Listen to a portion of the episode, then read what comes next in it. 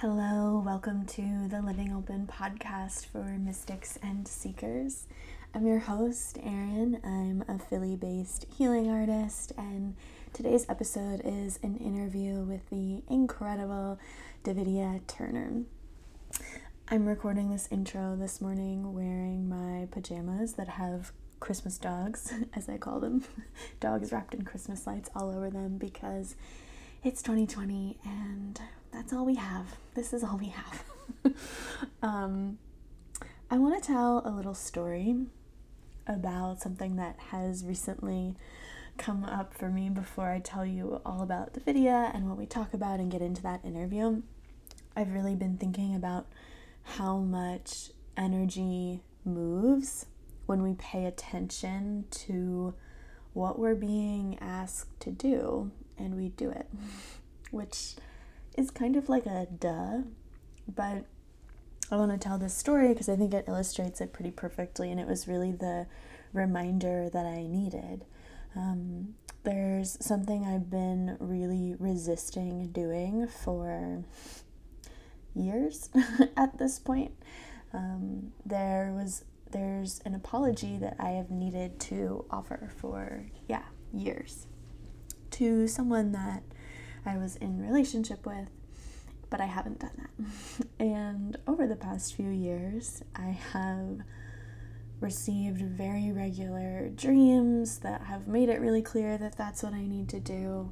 Um, there have been no shortage of intuitive nudges telling me that that's what I need to do, and still, I resisted clearly for a really long time. I didn't want to for many reasons, feeling scared, feeling like that's too vulnerable, um, feeling afraid of what might happen, feeling like sending that might finally like close a weird energetic door between us that part of me still wanted to have connected.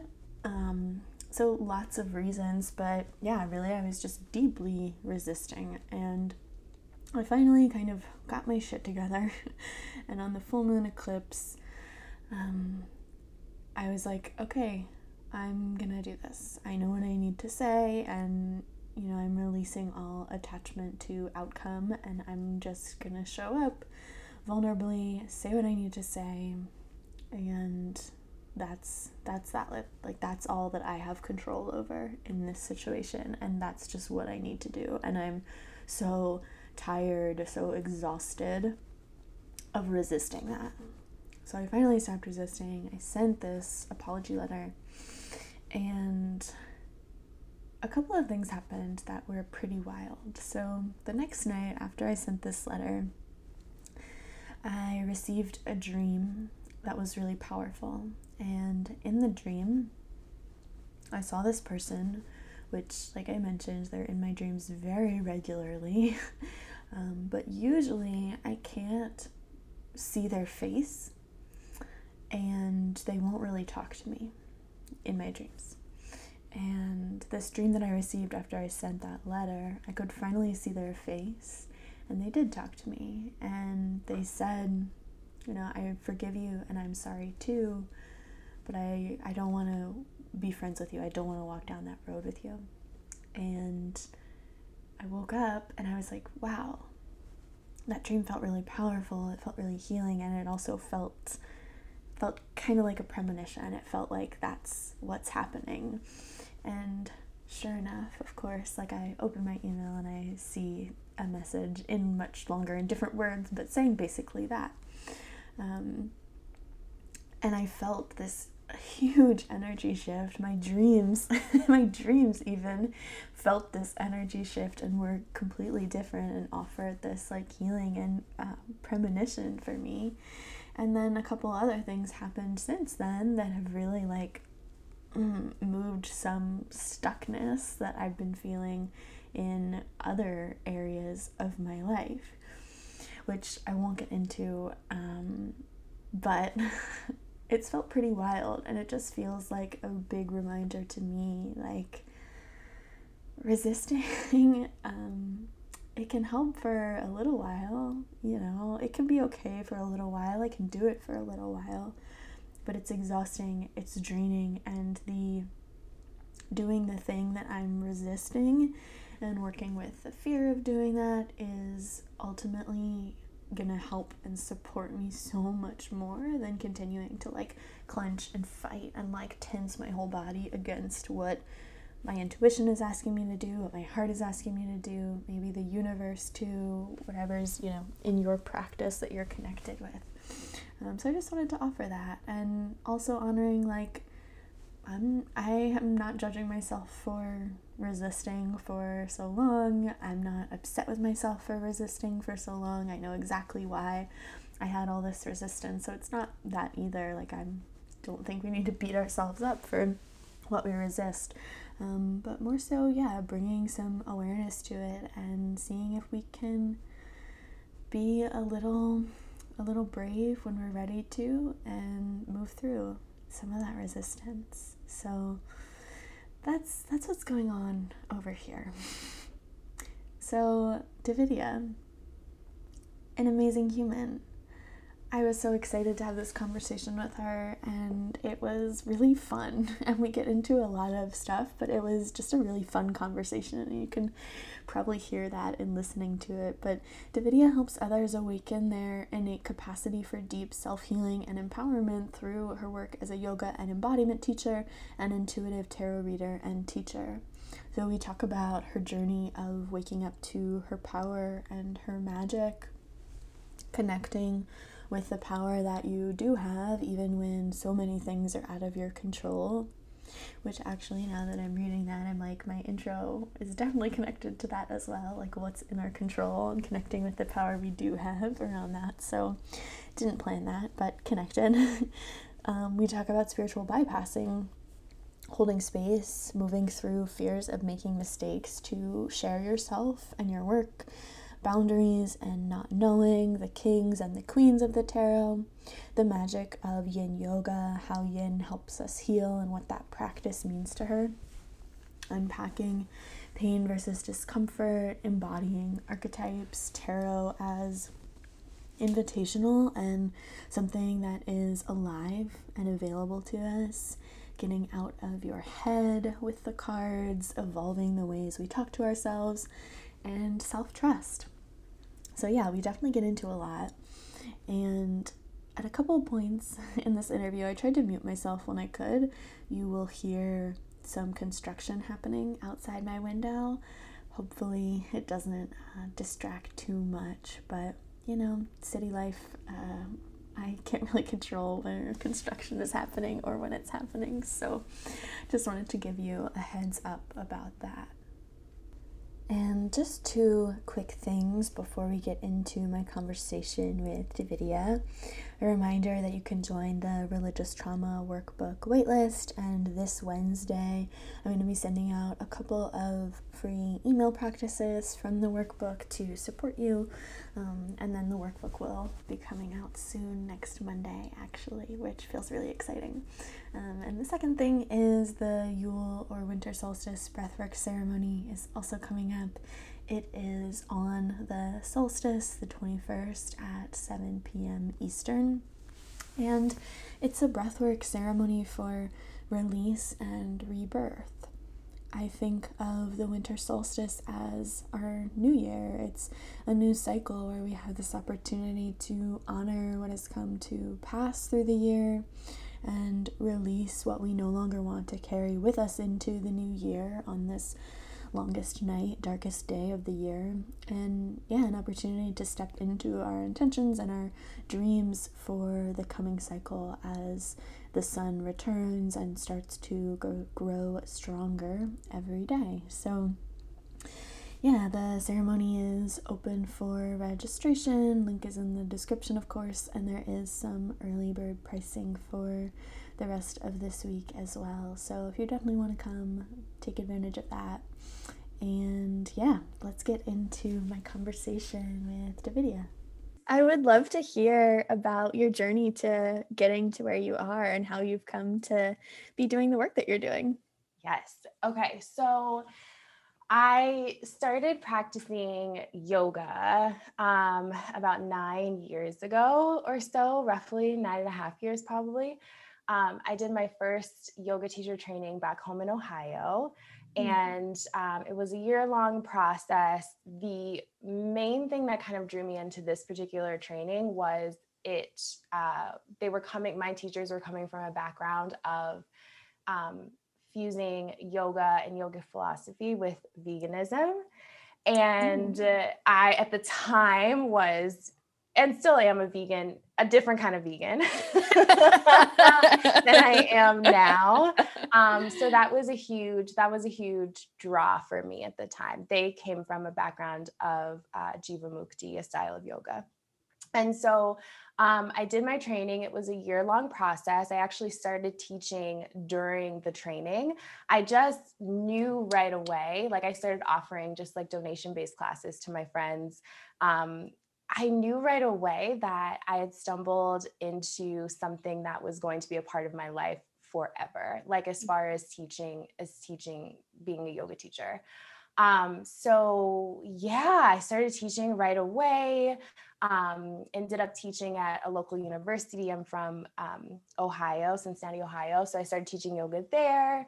Um, and uh, that was what per- what is what propelled me um, forward to yeah like from there i discovered like my love of the moon like mm-hmm. i started practicing yoga with the moon cycles and that was then the segue into witchcraft i read like the spiral dance mm-hmm. and uh, um, it really that was like a pivotal moment in learning about the idea of like ritual for myself um, and this process of like self discovery of what it meant to follow my own rhythms and cycles with the moon with the seasons in particular and so my practices like my yoga practice has always been very much inspired by that at its core like the moon and the seasons mm-hmm. and so um, and then through that I found tarot, like yes, which became um I mean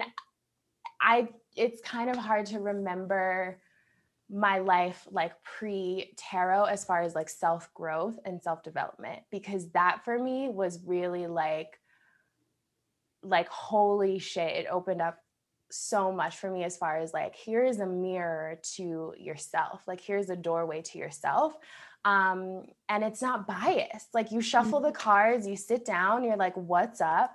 And uh, it's it's all laid out in front of you. And somehow tarot like always gives you what you need. And it is and i think that's what's so magical about it. Um, and then i fell in love with with archetypes. And through tarot is like my um, my love of astrology came and just this past like year and a half, I started formally studying astrology. Like before, it was mm-hmm. very much like self study. Um, very much like how the beginning of my tarot journey was, which was a lot of self study, a lot of like reading. Like I'm a uh, Virgo moon, and so I feel like mm. that mm-hmm. affects my learning. So I I was very like read every book I can, and like have a whole binder with a, a like you know page for every card. Um, and so, yeah, just learning about astrology through the lens of tarot and layering those two on top of each other. And then taking this past year and a half to really, um, I studied with Leah Samuels of Moonlight Offerings. And she's just been so amazing and guiding me in my astro studies. So, um, reading charts is like a whole new world but yeah mm-hmm. so that is that's kind of my my my journey in a very um, spiralic way to use Lindsay. Yeah. I feel like it um, always is, which is why I love asking that question. Um, yeah. which has brought up so many questions. First of all, I didn't know you were from Ohio. Yeah, I'm from Cincinnati. what brought you to Denver? So yeah, so I made my way out west. This is a fun story. I was dating my partner at the time, um, oh, four years ago now. Um, and we're both from um, Ohio. Um, he was working summers in Alaska. So we were kind of like wanting to migrate out of Ohio together as a couple. And so we're like, where would where would we want to go? So we decided to move to Portland, Oregon together. So I mm-hmm. actually landed in Portland I did a like four day road trip, packed up my little Honda Civic, oh. um, drove across the country by myself, uh, and I was meeting him there. So it was, and that was a really profound time and moment, and just to like see the land and feel the land and this country in that way on my own was mm. really like I'd never done anything like that. So um yeah, so I made it out west. I stopped to visit a friend in Boulder, Colorado, actually, and stayed the night with her. And I called my boyfriend at the time and I was like, I think we made the wrong decision. Like I really love it here mm-hmm. and I feel like maybe we should have chose Colorado. And we're just kind of like, well, it's too late now, we'll just see.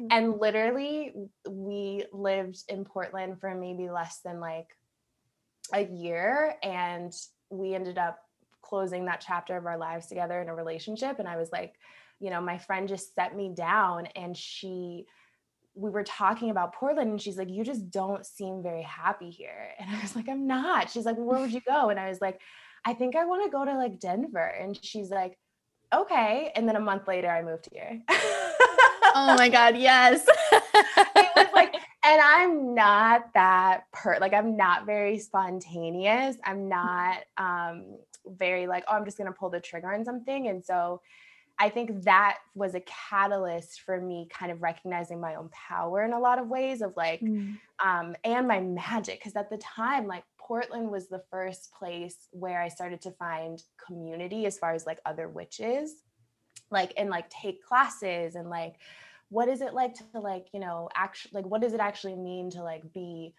a witch um, who practices with other folks and like maybe be a part of a coven and like i was even thinking mm-hmm. about doing like a mystery school. So like all of these all of these things came up there. And then doing like my own rituals to literally make shit happen so that i could move within a month. Like literal like i still look back at that and i'm just like what the hell like how did i even how did i even do that all on my own. And then I wasn't alone, you know, like I had my mom and I had like my best friends and, you know, everybody was like rooting for me and then also like using magic to literally say, okay, this is what you want, put it out there, claim it, and uh, see what happens. And so, hmm. yeah, I could say more about that, but yeah, that's it. yeah, I'm like, please do say more about that because I yeah, and I think to- so.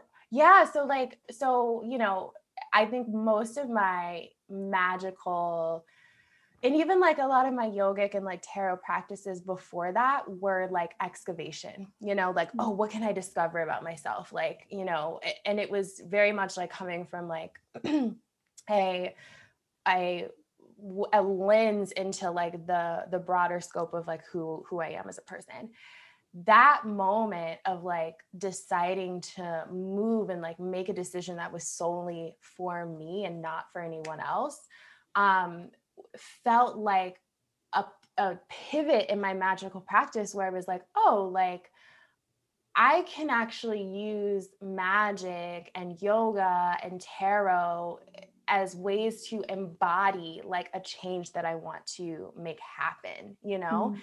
And like really claim I I say power, like really claim my power and say like I don't have to just be like a passive bystander like you know to just allow things to like happen or i'm also very i can be very wishy-washy like ah do i want it do i not but like really what happens when you when you step in and say this is what i want and like this is what um this is where i want to be like this is where i want to go um was very expansive for me. mm, yeah. So, yeah. I, mean, I love that because I've been thinking about that a lot this year, especially when we're in a pandemic and literally so much is out of our control about mm-hmm. how empowering it feels to work with virtual and magic. It feels yeah. like reclaiming what power I do have because I still have some, even though there's yeah. a pandemic, you know, even though there's so much out of my control, I still have some power. I still have some choices I can make. I still have some agency, and working with agency. ritual helps. Yeah. yes. And that's like agency is a word that I use a lot. I use it a lot with like my clients too. Like, how can you give yourself agency in the situation? Um, and it's in it, and I toggle back and forth with it too because I think like everyone else this year and really for me like the past like 4 or 5 years this in the spiritual world but as a whole like this taking off of like the rose colored glasses around spirituality spiritual practices ritual and like you know this idea of like what is what is agency what is claiming your power what is not having power over but really mm-hmm.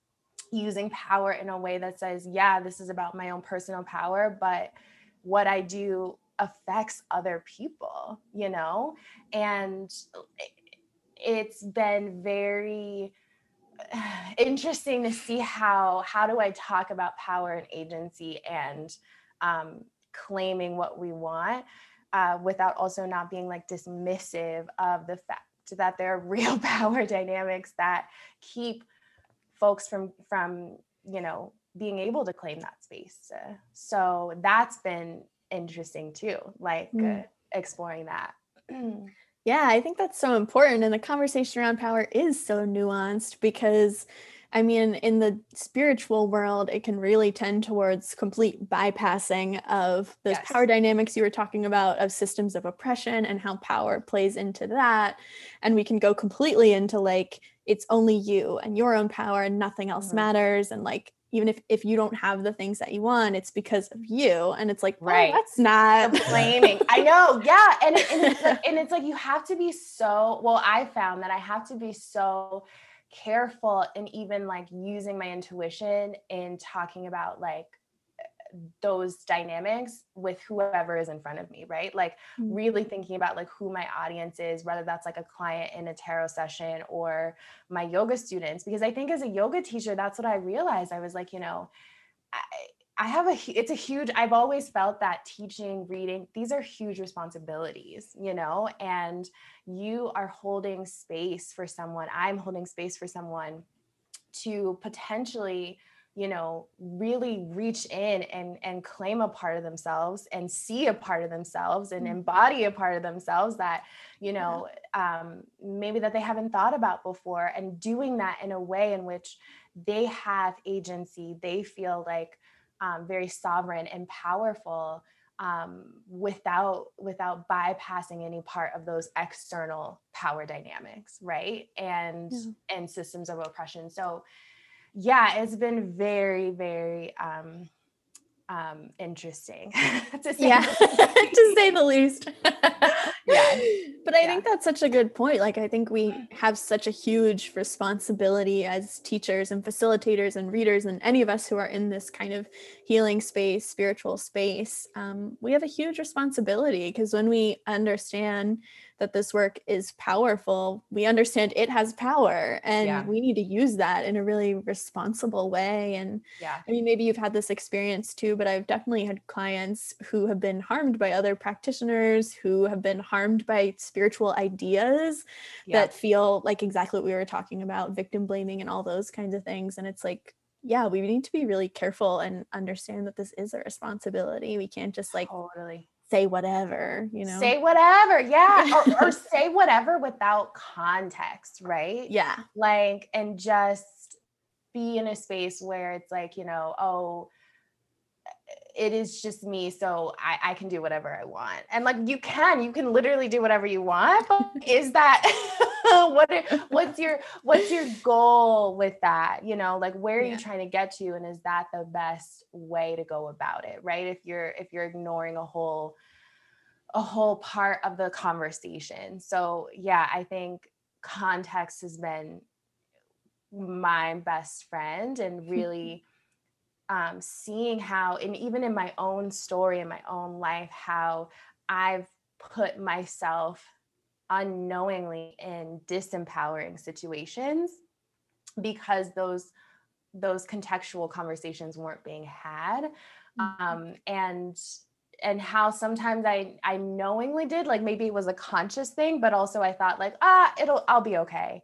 But then I had to look at how me doing that literally was harmful to those I was interacting with. You know what I mean? Like it was harmful to my students, like me being in a space and yeah, so it's just like we're all, and that's where the conversation I was having this conversation with one of my teachers, like that idea of like, okay, if we want to talk about yoga and we want to talk about systems of spirituality um, that that say, you know, we're all one, like really then, okay, what does that look like using that in a very responsible way? Right. And not, yeah. and knowing that your actions directly affect the whole right? And what you say mm-hmm. and what you do matters.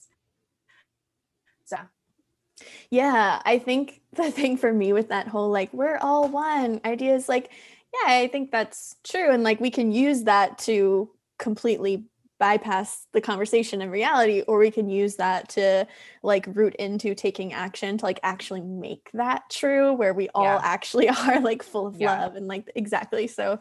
yeah i think that conversation is not happening in some places where yeah really and i think and i'm really excited that it is starting to happen and I think that that is one thing like the evolution of my work going from a place of like self discovery to self empowerment to then how do I sit at the seat of a teacher um, in a really holistic way, you know, mm-hmm. like self self empowerment, teaching folks to use their own intuition, um, giving them a sense of of agency, and then also a sense of like community and like what is what is that communal responsibility also look like. So all of those things like coming together like that's kind of i feel like that's been the evolution of my my work and it's it's it's kind of sometimes it's like scary you know because you're like i don't want to mess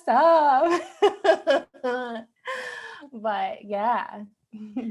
I mean yeah that kind of makes me want to ask you about how you put yourself out there in not in a perfectionistic way but honoring that like you might make mistakes like you might mess up people might judge you. I think that's yeah. I mean it's definitely been something that's been hard for me for sure and yes. pretty much everyone i talk to. Absolutely. Um yeah. so i'll t- i'll talk about it in a couple ways. With teaching yoga it always felt very natural to me.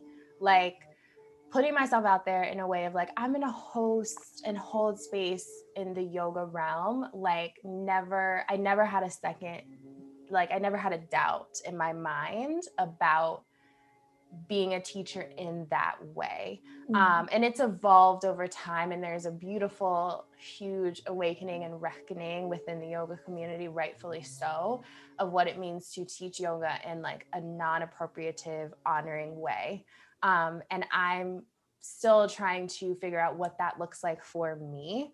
Um, and just listening and really re- reorienting myself. Um, and then also in a lot of ways realizing like, okay, yeah, I was doing it. Like I was on the right track and and reorienting where I need to, where I've gotten off track, you know?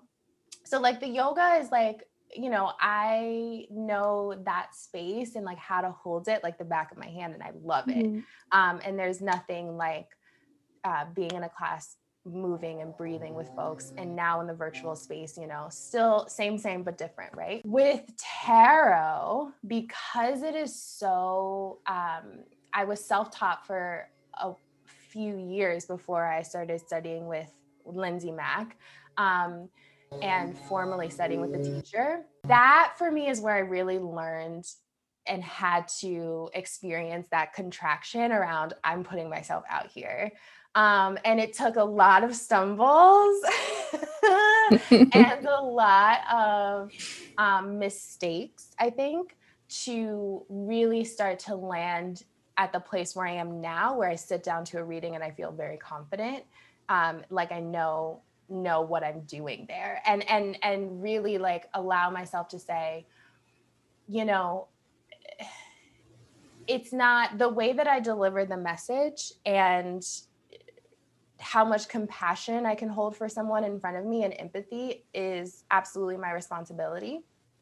Everything else is a conversation. I like i tell all my clients when they sit down with me it's a conversation between you me and spirit and so and the cards you know um and you can reject whatever you need to and receive whatever you need to right and that boundary helped me a lot. So I think the long the short of it is like really getting clear with my boundaries in my work helped me to expand my work and be more confident in my work. Um, and that, and that's true even for yoga too because eh, just even like you know the, the idea of sitting at the seat of a teacher and saying you know this is eh, I, I don't know how I want to say it. I don't know. This, let me think about it for a second. Yeah. yeah. just like having really clear, I think I'm gonna go with what I was saying. just having really clear boundaries with myself and like setting the setting the space with other folks helped me a lot um in getting very clear around how to put myself and like my work out there into the world. Mm um, like this is who I am, this is who I'm not. If you're coming to me for reading, this is what you can expect, and like this is what you're not gonna get.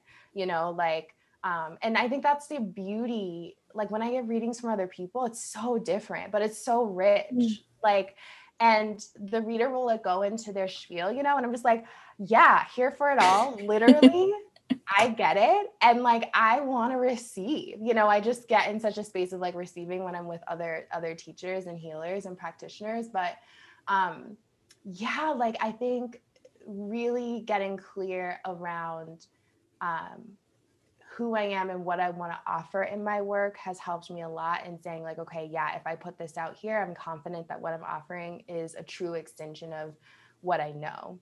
Mm-hmm. And literally, even in this, like, being nervous to be here with you in this in this space, I literally wrote, you know, like, like talk about what you know nothing less nothing more you know like who like what lens are you coming from right now and that has really helped me um in my work i guess. I don't know. Does that answer the question? Yeah. I'm just nodding along. Yes. This, is it? I mean talk about what you know. That's so good because i feel like I put this pressure on myself certainly to feel like I need to know mm-hmm. everything that's in like anywhere generally related to the realm of what I do. And it's totally. like, I don't, there's so much I don't know. And that's so okay. It's just like the pressure yeah. Um, that we put well, on. And, and it's not even real fucking pressure. It's like pressure of like, like social media. Like everybody oh, has to be an expert in everything. Yeah. Because we that's how we receive it, right? It's like you have to know about 50,000 things in order to be successful. And it's like actually just like, you know, owning what you do know and what you want to offer. And yeah, it's, I think it's tough. Like you have, you occupy multiple modalities, right? And I think that's where sometimes it can get tough to say, like, I have to be the ultimate tarot reader. You know what I mean? Like, I got to know every archetype ever. I got to know all the things. And it's like, how do you read like refining, you know, and like how do you read tarot and who's going to benefit from that, like mm-hmm. your readings, you know, how are you? The way I teach breath work is going to be different than the way that you teach breath work, but that's okay. And you're an expert in your own lived experience. So if you come from that lens, then you can't go wrong. I think where we get uh, caught up in that is like for me it's like i get caught up in like the aesthetic and like is this gonna like you know is this like does this look good like um does this sound okay? Like when i transitioned into the virtual space i was working with a really dear friend of mine and he was helping me and he's just like this he's like you gotta just let it go to the wind. Like every morsel is not to be perfect and so you just have to you know kind of embrace the imperfections and knowing that what i'm thinking about as an imperfection probably no one is like cares about like we're so yeah. in ourselves and in our in, inner dialogue a lot of the time i think that's that communal piece right like if my work is going to be of service to people then some things are just going to have to I'm going to have to let go of that idea that has to be perfect before I put it out there because then I lose mm-hmm. out. And I've definitely been there. Like, I've been like, oh, afraid to put an offering out or to say something or to um, uh, take up space in a certain way. And then I'm like, no, like, you know, I wish I could remember who told me this. I think it was in a reading, but they were like, you know,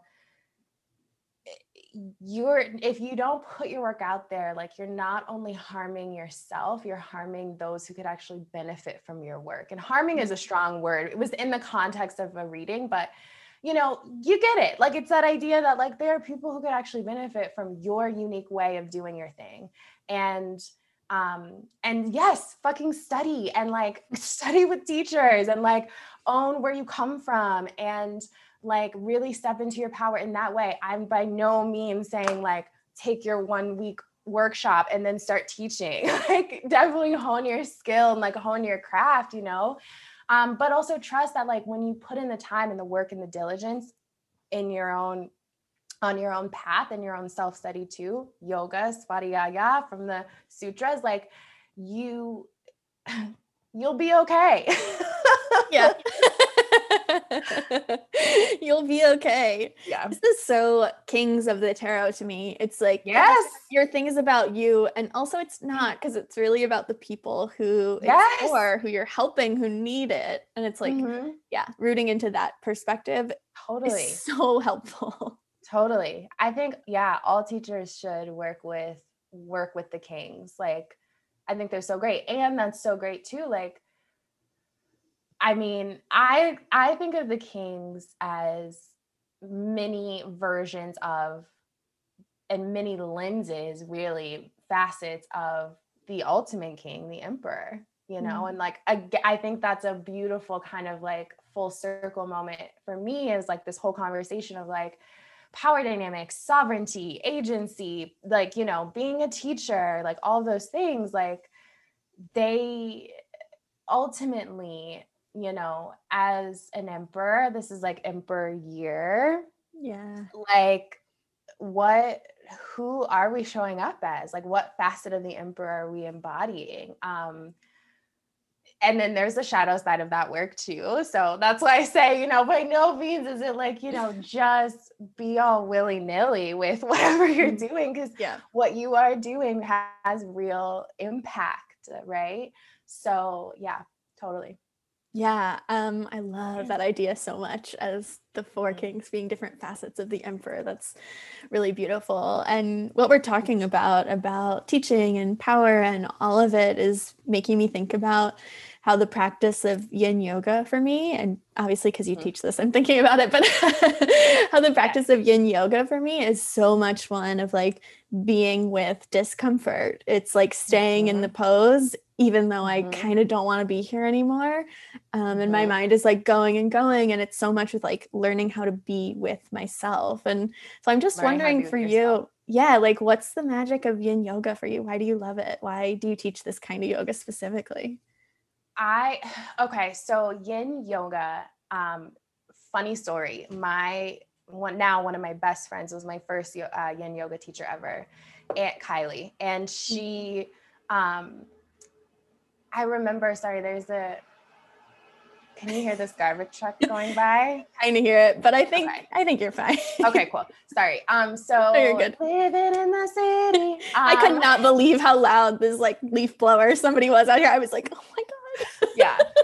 Sorry. So yeah. So Kylie was my first yin yoga teacher. And I remember taking my first yin yoga class and I fucking hated it. I was like, I gotta get out of here. I literally, that's all that I was thinking. I was like, I have to go. Like, I have to go. And I think, I don't think that's like unique to me. I think a lot of people like you get in there and you're like, you want me to hold what for like how long, or you want me to be here and you want me to be still and focus on the breath for how long like it felt uh very confronting. I think now I have that language, but it was just very confronting. I was like a go, go, go kind of gal. I'm an Aries sun. I don't know if I said that already. Mm-hmm. Um, I'm a, you know, very much like was into the vinyasa, into the fast, into the, you know, gaining strength and like, you know, all those things. Um, and mastering the philosophy, you know. But she said something to me and she's like, you know, just honor your timing with it, you know, like don't force it, but honor your timing with it. Come to it when you feel like you could really benefit from being, you know, with yourself and being quiet. Mm-hmm. And so it was like that is why I think now I teach like this practice because I know how when I'm really confronted with something um, or I'm really, really struggling to see myself or, or hold others with compassion, um, that's where I need to like go and be quiet and sit mm. still and be with myself the most, you know? And I think especially in the in the world that we are living in right now, to be able to develop a relationship with quiet and stillness and be reflective and to get into these shapes and you know hold space for the fact and the knowing like the discomfort will pass mm. and that on the other side of that discomfort may be a new um, way of being for you a new way of interacting is i think a really beautiful thing you know like i i could see after some time of slowly meandering my way into a yin practice over time um how how my threshold for patience increased mm. with other people mm. and mm. i think that is very important again for not only your own well-being and being able to say like I can cultivate patience with myself first, you know, like yeah. that extends to everyone around you and all the other interactions that you have. Um so yeah, that's I mm. love yin. yeah. I mean, I really appreciate that you said that you hated it when you first tried. Totally. I was like, what the fuck? I was like, I am not. I was like, you like like the music is like was like so slow and like just like and Kai's great. Like she just you know, she's she had a, she has a beautiful voice and a beautiful way of teaching that practice that's very invitational and i think that's the other thing too it's like an invitation mm-hmm. um, because i also you know like i tell people like a part of this work too is like figuring out what is actually pain versus discomfort. Like are you hurting yourself? Are you forcing it? Are you also like how how are you embodying you know this idea of slow still quiet res- uh, reflective in a respectful way? Mm-hmm. because it's one thing to get into a yin practice and really be honoring you know discomfort. It's another to be in pain and just be like mm, i'm gonna like push through. I'm just gonna like yeah. suffer in silence. Like that's not what we're doing either you know like it's like really learning how to um to maybe sit with things that are a little bit hard to sit with the deeper parts of yourself without pushing into that depth you know mm-hmm. without like poking it and prodding it in a way where then you actually end up doing more harm than good you know? Like i think it's like yielding. Mm other yeah. side of emperor, then we go into empress, you know? Yeah. Oh my God. So good. Yeah. I also find yin often for myself to be quite emotional. Like I cry during yin sometimes, or even I'll have like I'm feeling a somatic release of like tears, even if I'm not consciously crying. Like, yeah, I find that yin brings up a lot for me. Yeah. And that's, I think that's true for a lot of like, well, not a lot, but I think that's true for folks like I've heard that feedback. Um, I the way that I experience yin for me is like now I think really like I remember having releases like what you're talking about, um, but they were very rare. And so I was kind of like, okay, like for me, it's a way to like actually go slightly beyond the like emotional and like what's the like physical emotional psychological correlation in my body and like how like what is real release? I was talking about this with a client of mine and like i was like what is like you can feel certain parts certain like mechanisms of your body literally giving way and opening up.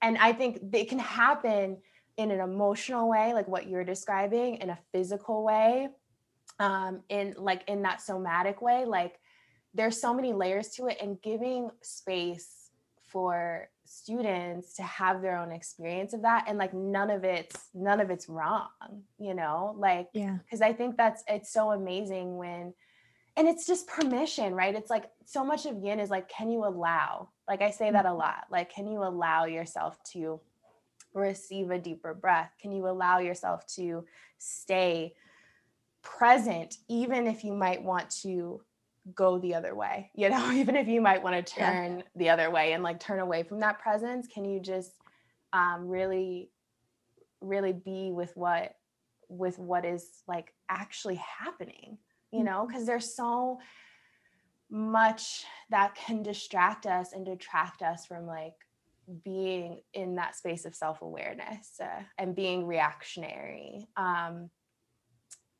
you know yeah yeah yeah, and it's fascinating to notice where what I want to do, where my mind wants to go when I'm mm-hmm. being asked to, yeah, allow presence, allow stillness. It like can take a while for me sometimes to actually sink in because I'm like, oh, I'm bored. I want to look at my phone. I want to, I'm like thinking about all these things and I don't want to just like be here, but I just continue to be here. And usually mm-hmm. eventually, then I can get into like some of those deeper layers. Yeah, and this is why I love uh, layering yoga, yogic philosophy with the archetypes of tarot and astrology and the moon, you know, like because the inner reflects the the outer and the outer reflects the inner. And if we can see ourselves in these seasonal patterns and these ways of being, um, and these archetypes within, um, it, it kind of takes the pressure off a little bit of us, you know, to just, you know, say, oh, okay, like these are, they're universal ways of experiencing what I'm experiencing now. Can I, um, a practice that I love is like, you know, really just naming what it is you're feeling and like not having any judgment around that and mm-hmm. I think archetypes can help us do that because it's like if you even think about like Scorpio season, right? Like a big thing of Scorpio season is honoring death or honoring grief or honoring what needs to go, um, honoring literal depth, mm-hmm. right? Mm-hmm. Like literal deep, um, you know, the the richness of of the dark yeah. even when we're fucking scared. and mm-hmm. I think, and that transformative process of like knowing that like that is going to give way to something else to be birthed, you know? Mm-hmm. And then it becomes like, oh yeah, who, what archetype am I playing right now? You know, like what, what archetype am I embodying right now that can help me, you know, see my, see that facet of myself more clearly so that I know that I don't have to, um, you know, to carry it all in a very heady way because it can always it can feel like i think yin can sometimes feel like you know um i don't know like it's just like oh my gosh like it's t- it can be tough sometimes. It's tough to be still it's tough to be quiet. Um so i think if you have a guiding kind of force or um, moment where you can see outside of yourself and then look back in right mm-hmm. it can be really sweet. Yeah. And I love working with the tarot in that way too, like thinking of these archetypes as things that are like they're alive, they're living, they're within yes. us. Yeah, they're not just these cards outside of us. It's like they come up and it's like, oh, this is an invitation to embody this part of myself that's already here. Totally. Which I love. I, yeah. And I wonder, like, so I had an offering. I think we had very similar offerings actually. you had a tarot class that was like fused breath work, I think, and maybe yoga. I also like this, I just finished the cycle back in the summer, but we went through the major arcana, not all of it. Um, and I call it's called intuitive and embodied tarot. And literally mm-hmm. that's what it's about. It's yeah. about okay, we're going to talk about the archetype from a very like you know, historical, um, like theoretical moment. We'll talk about it in a more intuitive way. Um, and then we literally do yoga movement practices breathwork practices that help us like literally breathe life into the card into the archetype you know because it's like not just like that was like something that I did when I started really working with tarot. I pull, I'd like sit down, pull my tarot card, put it at the top of my mat, and I'm like, what is this? You know, how does this look like in a physical sense? You know, what is this? Yeah. What does this look like in a movement sense? Like to move through it, not just to have it be a stagnant, like um, flat, non-dimensional thing, but like what does it look like, you know, to walk through the world in that way? And I think that's the beauty of tarot too. You start to see that in the world around you. Mm-hmm. Everything is like a tarot card. That's so true. Yes. you're like, oh, you're having a star moment. Cool. I am so Page of Pentacles right now. Yes. Yes. yes. yes. Totally. Yeah, but I mean, and you're right. I did used to teach embodied tarot classes and I don't anymore, but I loved them. And I I I think that's just like how I relate to the cards, exactly what yeah. you're saying. It's like, what does it mean to experience this part of myself? And even like, oh, can I just play with trying on this Queen of Swords yeah. today? Like, even if it's yes. no idea how. Yeah. Can I just play with it? What might totally. it feel like?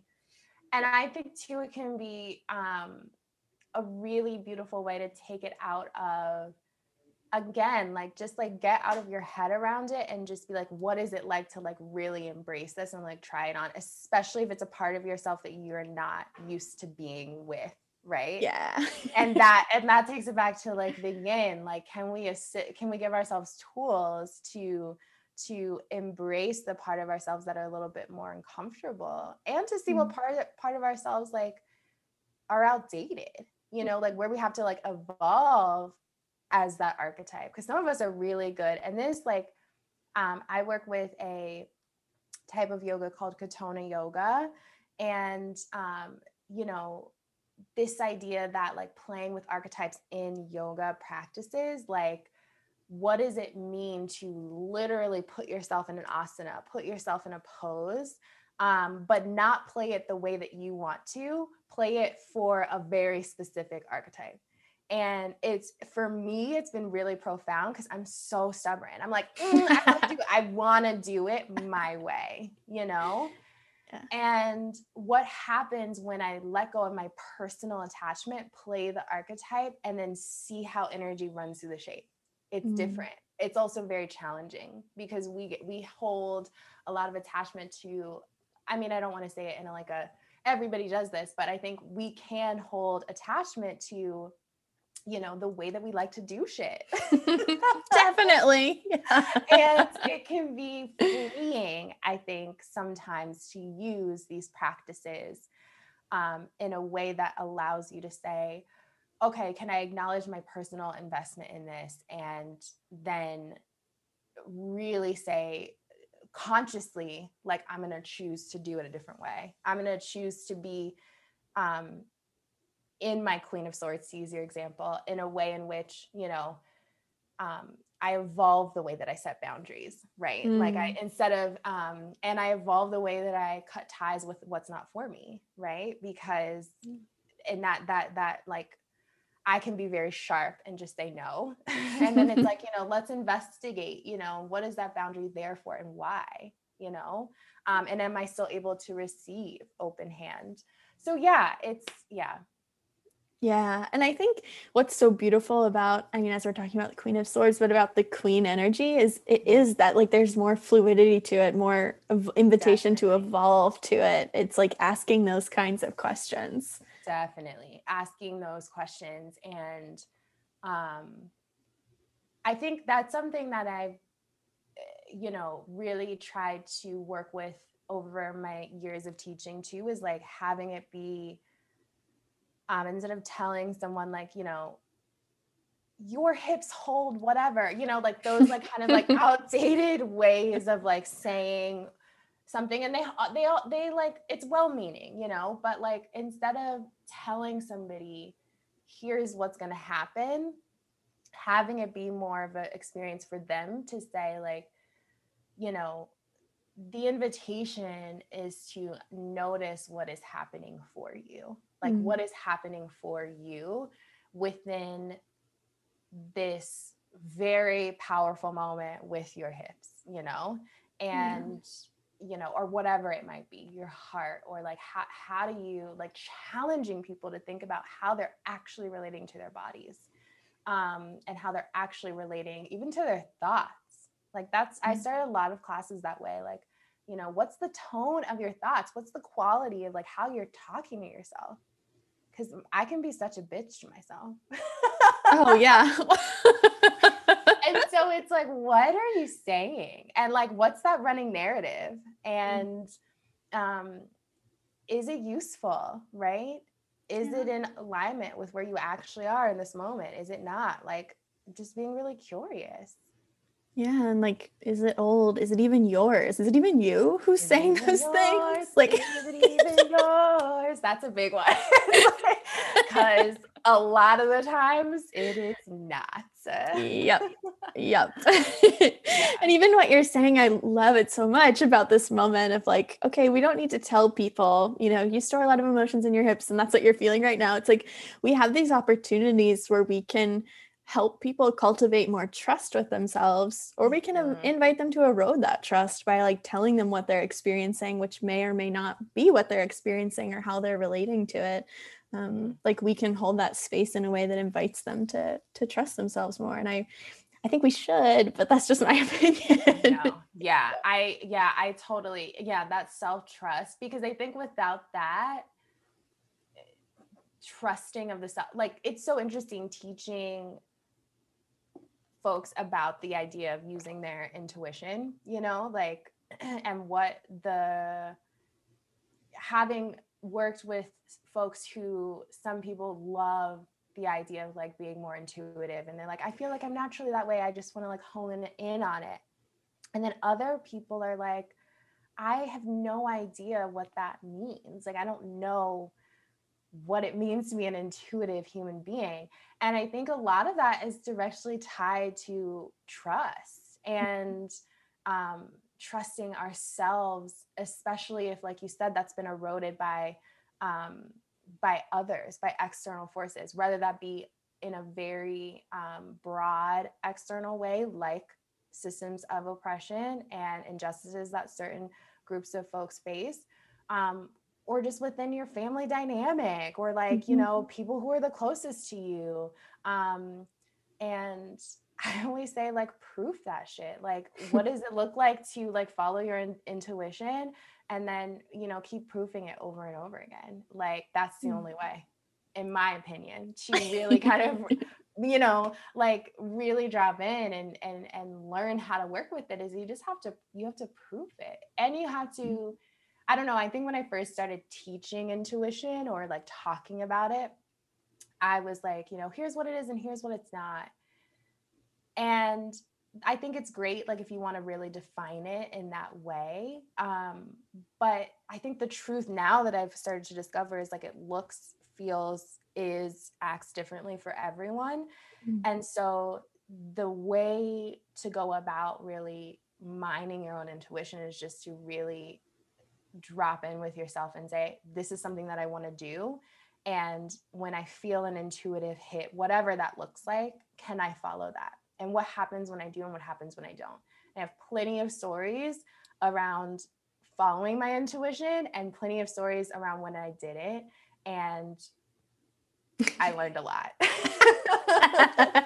I wish everyone could see the look that you just made, the face you just made. and also, same. Yep. Yeah. There have been so many times where I haven't followed my intuition, and there have been lots of times where I have too. And either way, you definitely learn a you lot. learn and it's like you learn yeah you learn yeah, exactly. oh my God. You're so fun and easy to talk to. I don't want to let you go. Thank you. This is super fun. I yeah, I had a lot of fun. It was great. Good. Can I ask you the last question that I ask on the show? Okay. Um, since the name of the podcast is Living Open, what does living open mean to you? So, living open to me means I so I think it means just having the sense of personal agency and personal freedom to inhabit the world in a way that feels really authentic and really in line with your own with your own being. I don't know. That's mm. really heavy. I like I it's like I didn't mean for it to come out that way. I I I don't know. It's just like living openly to me means not letting anyone else dictate the way that you show up in the world around you. Mm. Even when it's very hard, even when you want to close off, even when you feel like I should and would benefit from being smaller in this space or in this way. Um, it's choosing yourself and it's choosing to show up and, and be as big and as full and as bright as you possibly can. Mm-hmm. Right. And like very much being in alignment with what your own truth is and knowing that like you can have a lot of compassion and empathy for other people's truths and choices um, as long as they're not harmful to other people. So, really cultivating this sense of self where you hold both personal responsibility and awareness, um, working to cultivate personal peace and mm. empowerment. Um, and also, you know, working to exist in a way where that that doesn't harm or hurt anybody else around you. I would say that. Yeah, I love that. Cool. like, I don't know. I think it's like, you know, I had an answer and then I was like, I don't know. I mean, I do know. I'm not going to say I don't know. I do know because I just said it. But um I think the thing I love about asking this question is like there's no right or wrong answer. Totally. It's just like whatever totally. it is to you. Like there is no right or wrong answer. I'm just yeah. curious to hear. Yeah. No, and, and, I think it goes back to for me, it's like going back to that idea when we are talking about like I have to know everything. Like I think I wanted to say something really profound. And it's just like, I don't like it's like that's what it is for me. Um, doing the best that I can amidst to like my own personal insecurities and worries, like just showing up and doing yeah you know showing up and being myself and and you know doing the best that i can. I think living openly means doing the best that you can to to show up for yourself and those around you in a really loving way right? Yeah. Yeah i think so. So yeah. Can you tell everyone where they can find you come to yes. a class anything you have coming up that you want to tell people about? Cool so yeah, you can find me on Instagram at davidia.turner. Um, my website is davidiaturner.com. Um, and yeah, you can catch, I teach weekly live Zoom yoga classes. I have a yin mm-hmm. class and a hatha class. Um, as well as seasonal offerings. So um, I have the winter solstice virtual gathering coming mm-hmm. up. Um, and that'll be on December 20th from 4 to 6 p.m. Um, in the virtual space. That's Mountain Standard Time for all of you out there. And yeah, it's a fusion of it'll be restorative yoga, um, mm. meditation, and ritual. So I love the season seasonal offerings. Um, and yeah, sign up for my newsletter, which you can do at my website, and that's the best way to stay in touch with all of the things that I do. And um, I think that's it. Yeah. Amazing. Thank you for sharing. And just a shout out, I highly recommend your classes. Your yin class I went to was so nice, and hopefully I can come to some others too. So, yeah, definitely check those things out for everyone listening. cool. Thanks, Eryn. This was so yeah. fun. Thank you for being here. Thank you for listening definitely check out Davidia's incredible classes, her readings, all of the good things. And if you enjoyed this episode, please do tap five stars on Apple Podcasts or even leave a nice written review. It means so much. I really love hearing what the show means to you, and it's a really lovely way to be in exchange with the show if it supports you um, outside of financial exchange. So I'll be back on Monday with another interview and stay in touch on Patreon and Instagram at ERYNJ underscore. Until then.